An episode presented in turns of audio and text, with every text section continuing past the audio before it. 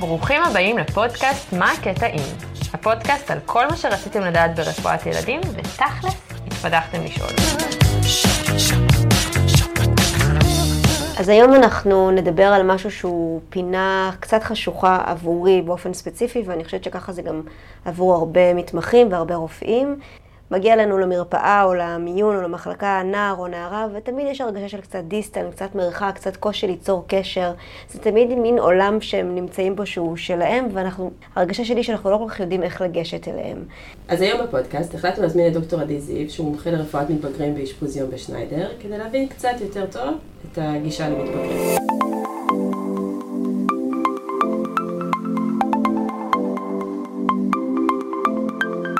עדי, תודה שבאת, ובוא תגיד על עצמך כמה מילים. אז אה, אני עדי, אני אה, רופא ילדים ורופא מתבגרים, אני מנהל את מרפאת המתבגרים באשפוז יום בשניידר.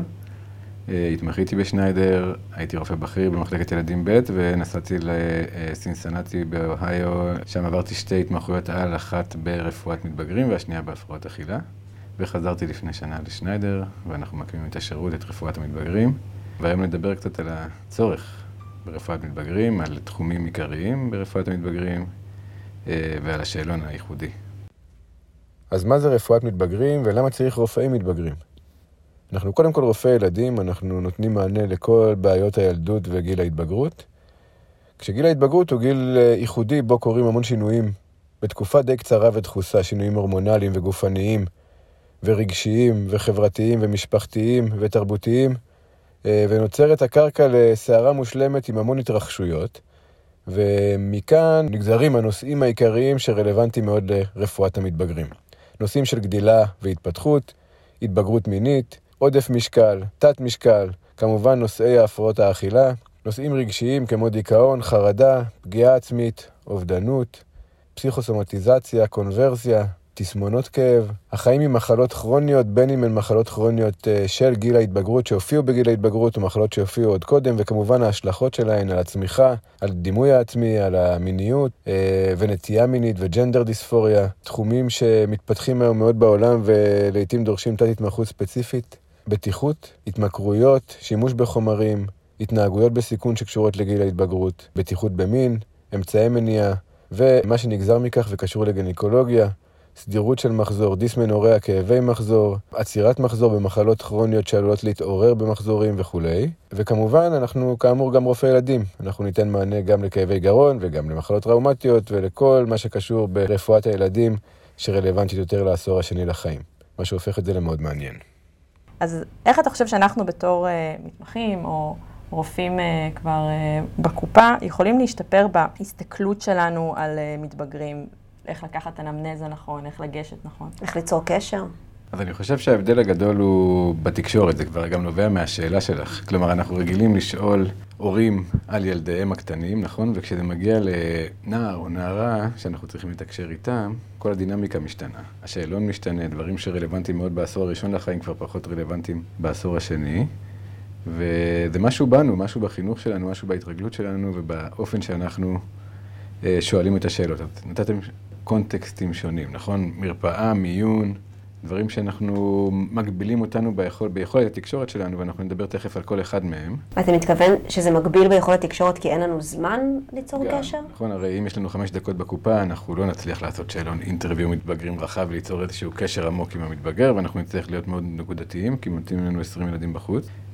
ולפעמים הדבר הנכון לעשות הוא להגיד, תקשיב, יש משהו שאני מרגיש שהוא לא הזמן לפתוח אותו עכשיו, אבל הייתי רוצה להזמין אותך פעם אחת בבוקר לפני התור, שיהיה לנו עוד רבע שעה לדבר על הנושא הזה. אני חושב שזה הפתרון לעומס הזמנים, לדוגמה. באמת זאת עצה ממש טובה, שדווקא זה מאוד קל ליישם. נכון, פשוט להבין שאין לנו מספיק זמן, ומראש לקבוע. עשיתי את זה במרפאה כמה פעמים, ובאמת חשבתי שתהיה התנגדות, אבל באו דווקא בשמחה. ממש לא, אני חושב שזה גם רפואה טובה. לתת לנער או לנערה את הזמן הזה להתכונן, לפתוח את השיחה הזאת, זה, זה תמיד התחלה טובה.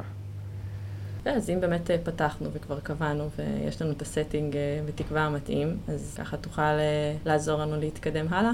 אז uh, כבר אמרנו שהכל הוא בתקשורת, והכל הוא בלאפשר את התקשורת הנוחה. כלומר, אם אנחנו מקרינים למטופל שלנו שיש לנו רק חמש דקות לדבר איתו, הוא יבין מזה שהוא לא הולך לפתוח שום דבר אישי היום, נכון? אה, אם הזמן מאפשר, אם יש ביקור של חצי שעה, ואם אנחנו מכינים את המטופל אה, לשיחה כזאת, הסבירות שנקבל, או שנשמע, או שנגיע לגעת בנקודות שהיינו רוצים לגעת בהן, גבוהה יותר.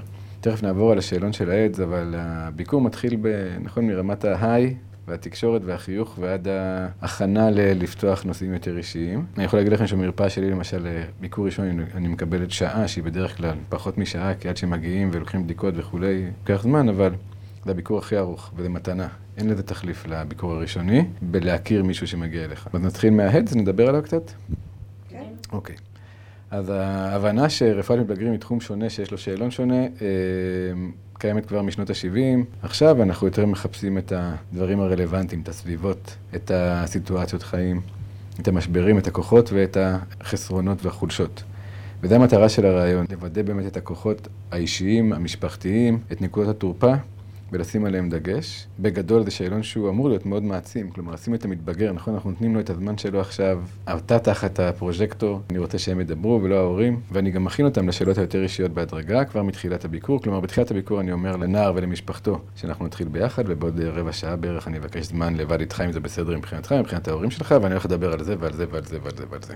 לפעמים יש איזושהי התנגדות מצד, נגיד גם ההורים, גם הנערים או הנערות? אני חייב להגיד שניסיתי תוך כדי ה fellowship להבין מה הדרך הכי טובה לי, ואני חושב שברגע שאתה עושה את ההכנה הזאת, מרגישים מאוד בנוח איתה. קרה לי פעם או פעמיים שהורה לנערה מאוד צעירה אמר, תקשיב, הילדה שלי לא נשארת לבד בחדר עם אף אחד, וזה בסדר. אני גם אומר להם מלכתחילה שזה בסדר, אני מבקש את הרשות שלהם. ואם אני רואה שיש היסוס, אני אומר להם, טוב, נדבר על זה שנגיע לזה, ואם אתם תחליטו שאנחנו עושים אותו ביחד, זה, זה בסדר גמור. אוקיי. Okay. ההכנה מאוד חשובה. אז אני מסביר ואני אומר מה אני הולך לשאול. אני גם מסביר על חיסיון רפואי לעומת החובות שלנו כ-first provider ומדווחים, ואני נותן דוגמאות. אני אומר, תקשיב, אם מישהו מגיע לפה ומספר לי שמישהו מסכן את חייו, אז זה לא משהו שאני יכול לחכות לביקור הבא. יש לי חובת דיווח, כי הבטיחות של חיים מעל הכל.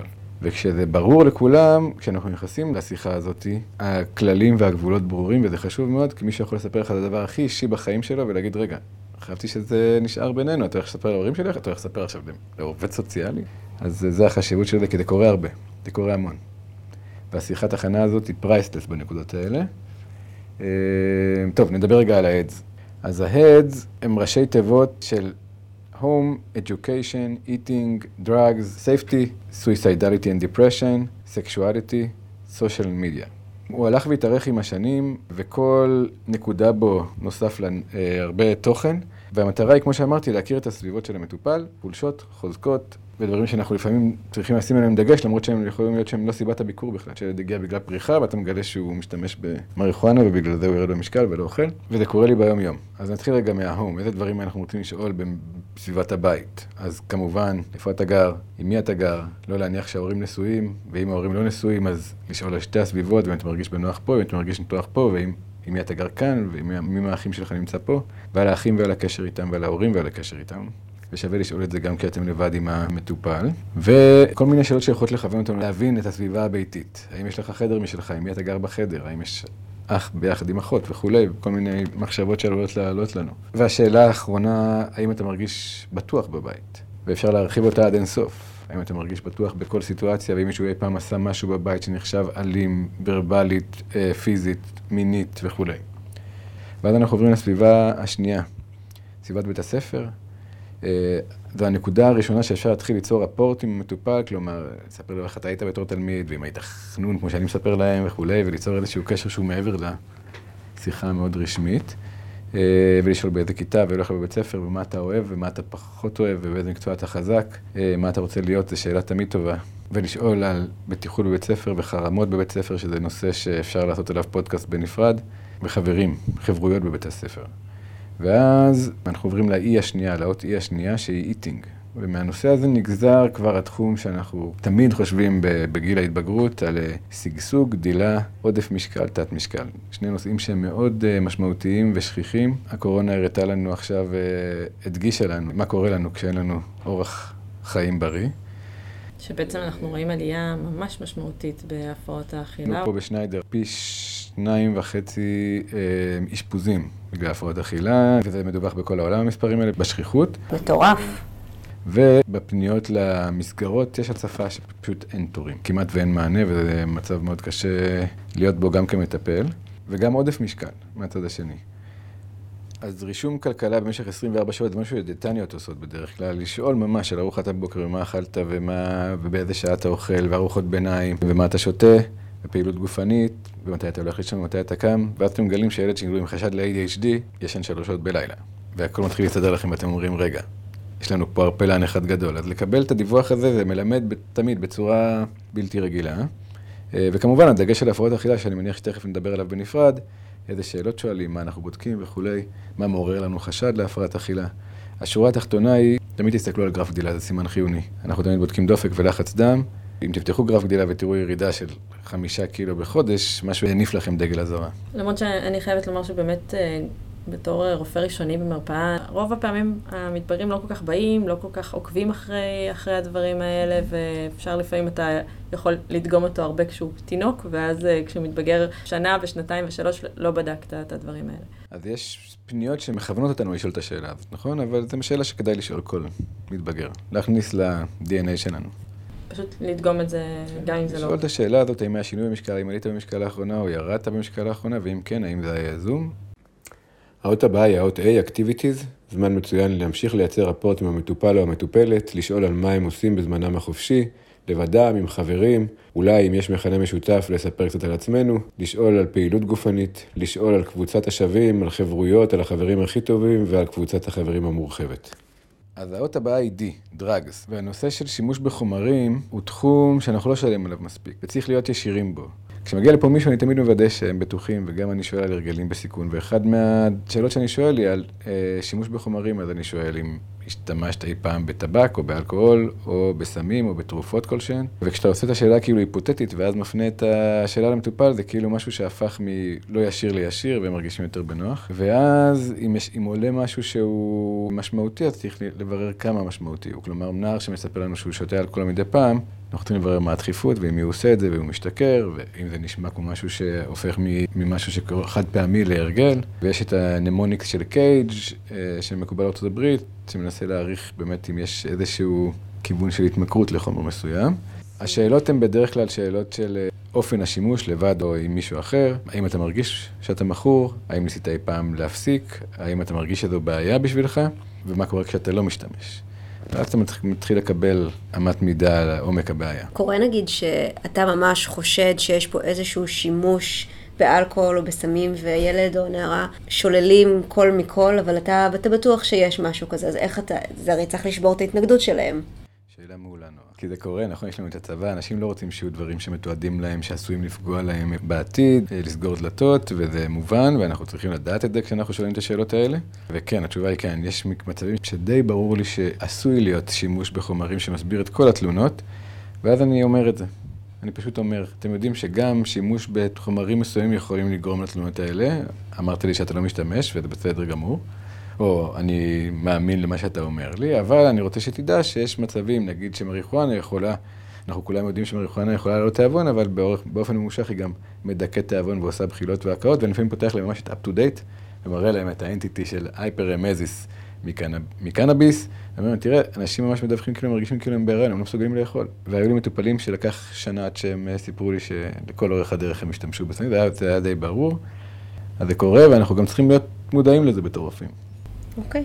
אוקיי, אז אחר כך עוברים לאות הבאה. עכשיו אנחנו מגיעים לארבעת ה S ים, שהראשון זה safety, ו safety די מחובר ל S השנייה, ל suicidality and depression. אז safety אנחנו כבר שאלנו בכל הסביבות, נכון? אבל אנחנו שואלים גם על סייפטי עם עצמנו. פגיעה עצמית מאוד שכיחה היום, סימן של חרדה. זה משהו שחשוב גם לבדוק בבדיקה הגופנית אצל מתבגרים, כי קרה לא פעם שהגיעו ילדים למיון, ואף אחד לא בדק שכל הידיים שלהם חתכים.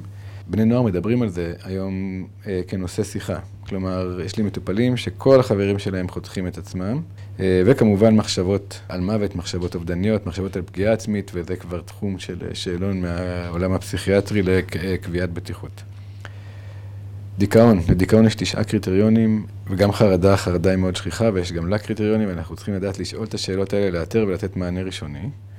שמענה ראשוני הוא ילד שמגיע אלינו והוא אובדני, אנחנו רוצים לדעת אם יש אובדנות מיידית, נכון? מחשבות קונקרטיות ולהפנות אותו למיון להערכה פסיכיאטרית. זה כזה מקרה קלאסי של אם יש ספק אז אין ספק ועדיף לשלוח למיון. אני חושב שברגע שיש ספק צריך להפנות למיון להערכה פסיכיאטרית, כי אף אחד לא רוצה לשלוח מטופל הביתה ולהגיד למה, למה עשיתי את זה.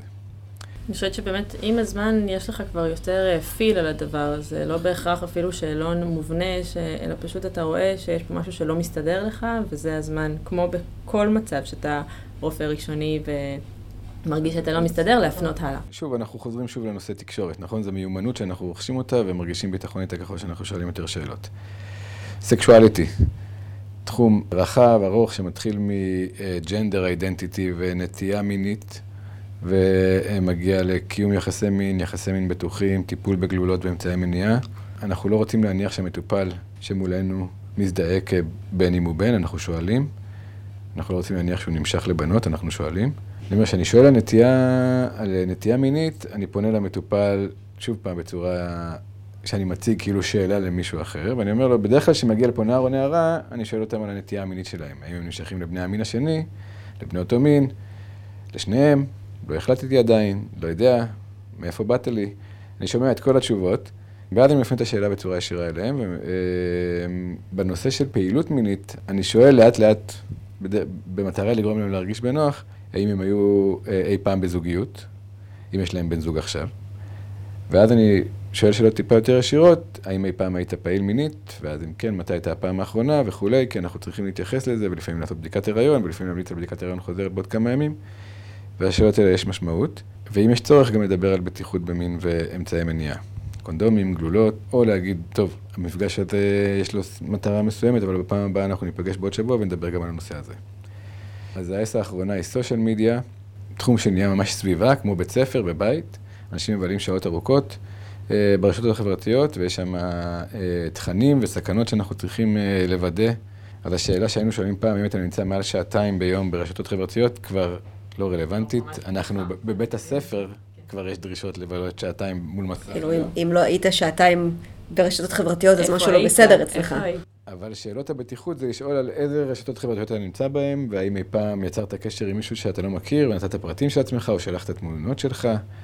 האם היית פעם תחת סכנה ברשת? האם מישהו עשה משהו בניגוד לרצונך? כמו השאלות שאנחנו שואלים בשאר הסביבות, ותכנים שואלים הם לעיתים אה, מטרידים מאוד. בעיקר בגלל שהפער בינינו הולך ומתרחב, בין בני הדור הצעיר, הדברים שקורים בתוך אפליקציות וכולי, הזמינות של הסכנות שאורבות לבני נוער הם, הם שם ואנחנו צריכים להכיר אותן. הגיוני מאוד בסך הכל. אז בעצם בזאת סיימנו לדבר על השאלון ועל הנמנזה של ההץ, ונראה לי שזה המקום לפתוח את המקרה הספציפי של כל מה שקשור להפרעות אכילה. ובאמת בתור רופאה ראשונית עכשיו, אני מרגישה שיש הרבה מטופלים שאני ככה לא יודעת איך להתחיל לפתוח את הנושא, לא יודעת איך לגשת. כשיש לי חשד, אני לא תמיד יודעת לאן להפנות, מה אני יכולה לעשות בעצמי ומתי אני כבר צריכה להעביר להערכה הלאה, ואפילו גם מה המסגרות. אז אולי ככה נתחיל באיך לדבר כבר במרפאה, ונמשיך במיון, איך לדבר עם בני נוער על הדבר הזה.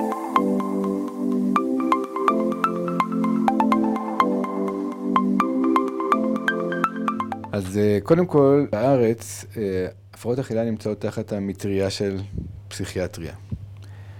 ההכרה בעולם שמדובר בבעיה ביו-פסיכו-סוציאלית, שיש לה מרכיבים ביולוגיים, פיזיים, גופניים, רגשיים, הולכת ותופסת יותר הכרה.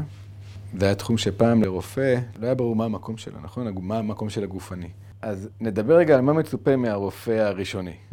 אז נגיד ומגיע אלינו נער או נערה שאנחנו חושדים בהפרעת אכילה כי הוא ירד במשקל, אנחנו רוצים קודם כל באמת לוודא שזה משהו שהיה יזום ולא לא יזום, כי ההבחנה מבדלת מתפצלת למקום אחר, ולהגדיר מה מצופה בעשר דקות, רבע שעה שיש לנו במרפאה. אז אה, יש קריטריונים להפרעות אכילה, נכון? ואם מגיע מישהו מירידה במשקל, אנחנו לא יכולים להניח מיד שיש לו הפרעת אכילה, אנחנו צריכים להכיר את הקריטריונים של אנורקסיה נרבוזה, של אנורקסיה נרבוזה הטיפית, ההבדל ביניהם, להכיר את שאר ההפרעות אכילה הרסטריקטיביות, ולשאול שאלות כדי להבין את נרחבות הבעיה.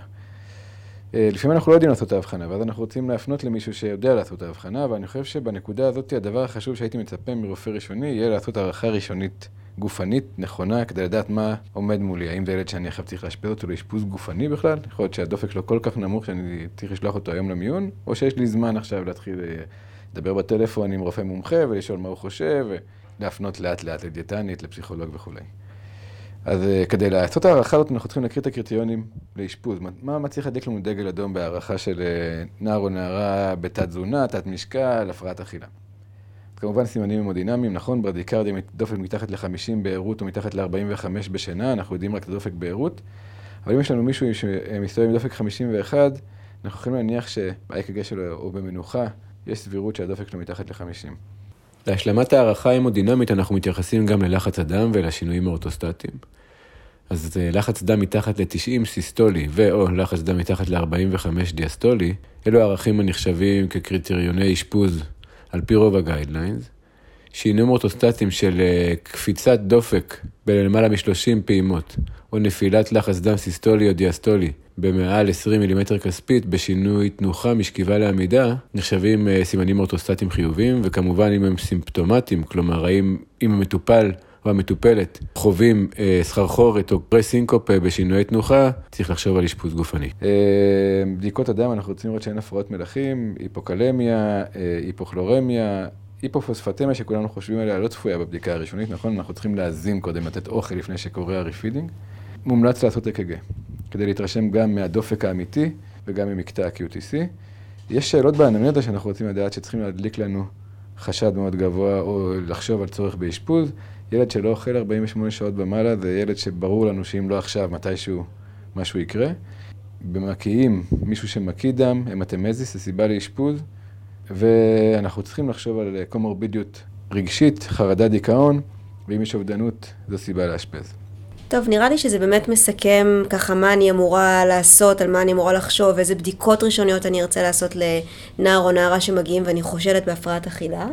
אז בוא נגיד עכשיו שאני ביססתי שיש פה איזשהו משהו מטריד, אבל לא מספיק מטריד בשביל לשלוח כרגע למיון ולאשפוז. אז איך אני מתקדמת עם הנער או הנערה הזאת במסגרת המרפאה? מה, מה האפשרויות שיש לי?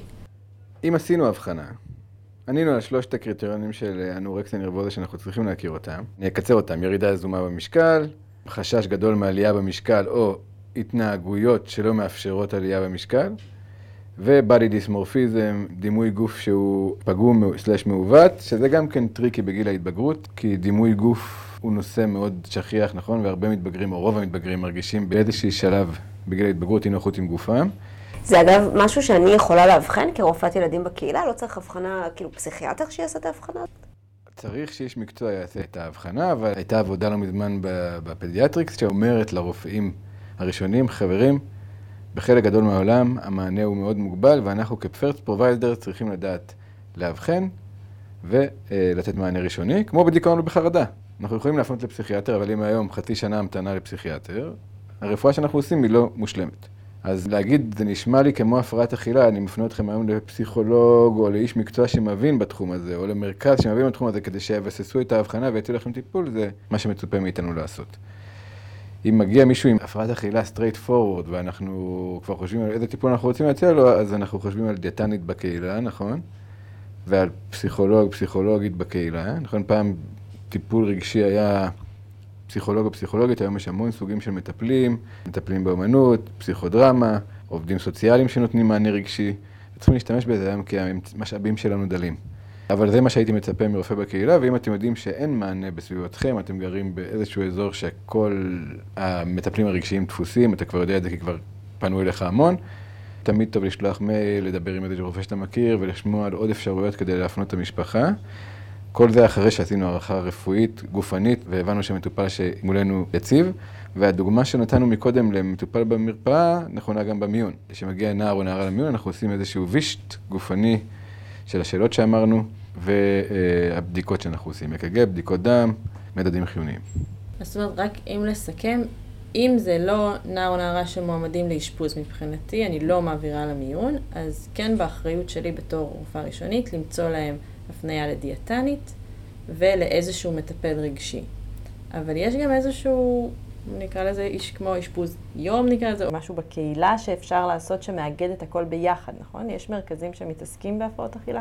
שאלה מעולה. קודם כל, אני חושב שקפצנו קצת קדימה. אנחנו צריכים להגיד את הדבר הכי חשוב. הטיפול בהפרעות אכילה הוא טיפול רב-תחומי, מולטי-דיסציפלינרי.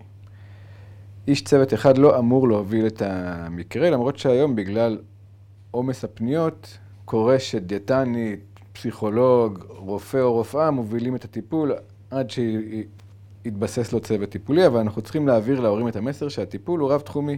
התזונאי צריך לתת את הדגש שלו, איש בריאות הנפש צריך לתת את הדגש שלו, והרופא צריך לוודא שככה וככה ויש יציבות גופנית וכולי.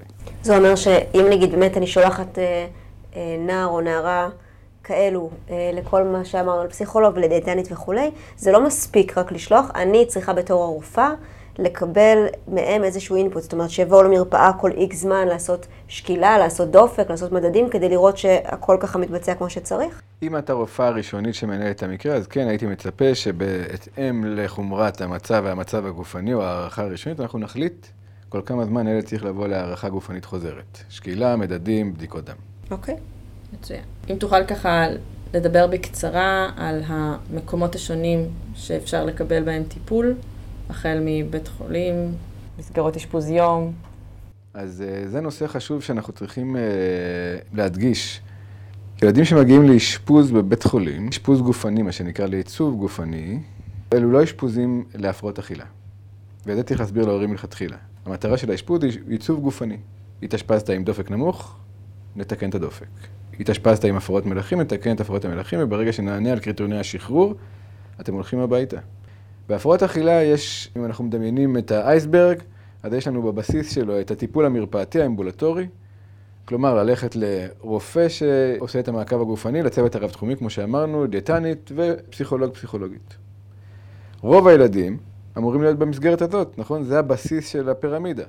ובתקווה להסתדר במסגרת הזאת. אבל לא לכל אחד מתאימה מסגרת אמבולטורית. יש אנשים או ילדים או נערים שצריכים מסגרת יותר אינטנסיבית, שהמסגרת הזאת של פעם בשבוע לא מספיקה לצרכים שלהם, מכל מיני סיבות.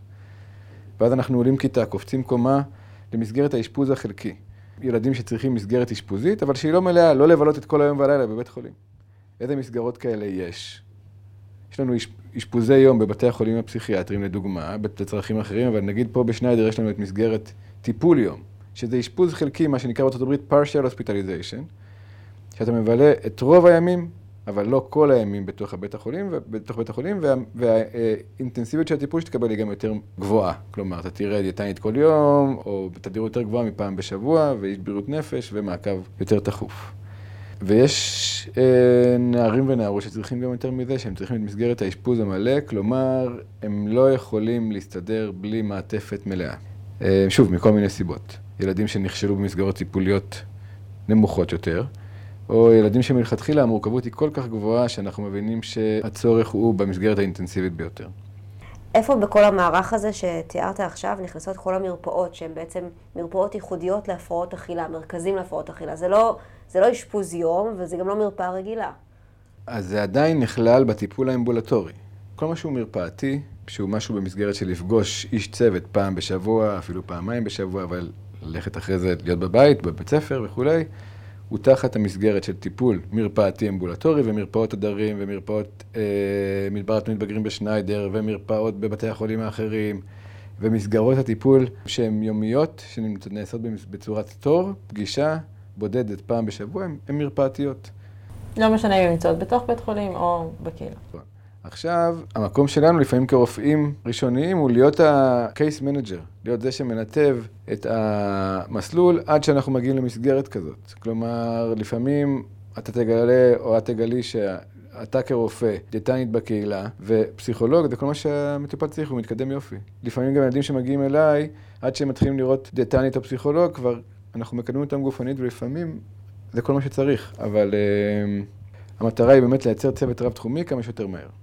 ככה אני רואה את זה כתפקיד שלנו, וזה תפקיד מאתגר, כי אין. יש צורך אדיר, והצורך עולה על היכולות שלנו היום.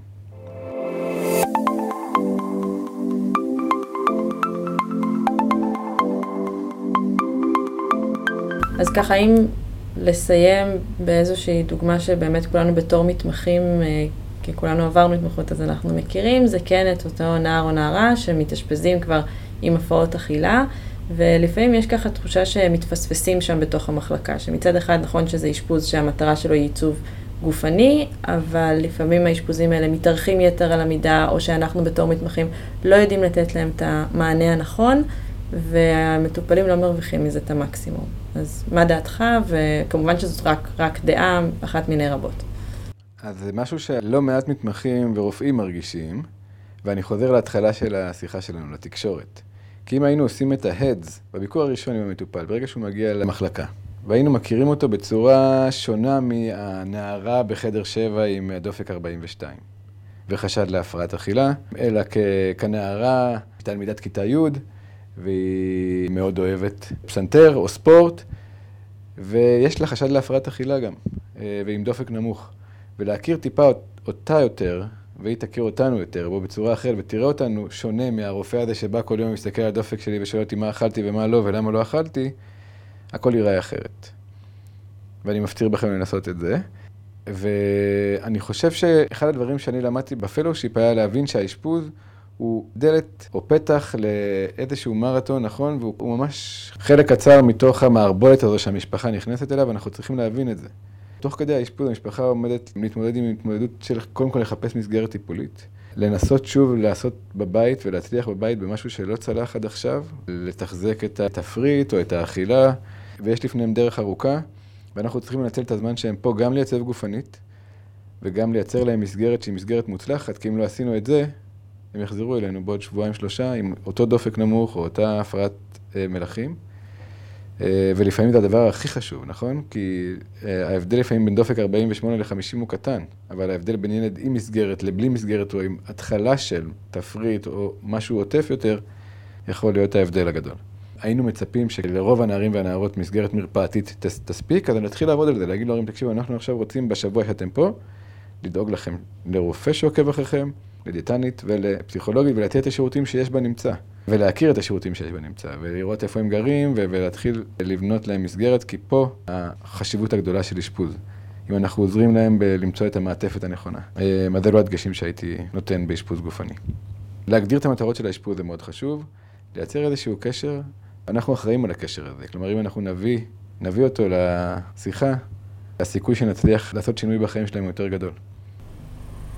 טוב, דיברנו היום באמת על המון המון אה, דברים שכבר פתחנו את הפתח אליהם, אבל בעיקר איך לגשת למתבגרים, איך לקחת מהם את האנמנזה לפי ההדס, ובאמת הפרעות אכילה שאולי אנחנו פוגשים אה, לא מעט, ובחסות הקורונה נפגוש אפילו יותר לצערנו. זה היה ממש מלמד, ותודה רבה לך. תודה שהזמנתם אותי. האזנתם לעוד פרק של מה הקטעים. את הסאונד ערך שי ברמלי. תודה לכל הרופאים והמתמחים שמשתתפים איתנו בפודקאסט, ואם גם לכם יש שאלות שעד כה התביישתם לשאול או כל הערה אחרת, חפשו אותנו בפייסבוק. מה הקטעים? תכתבו לנו, ואל תשכחו לעשות לנו לייק. ועד הפעם הבאה, תמשיכו לשאול ולהתקדח.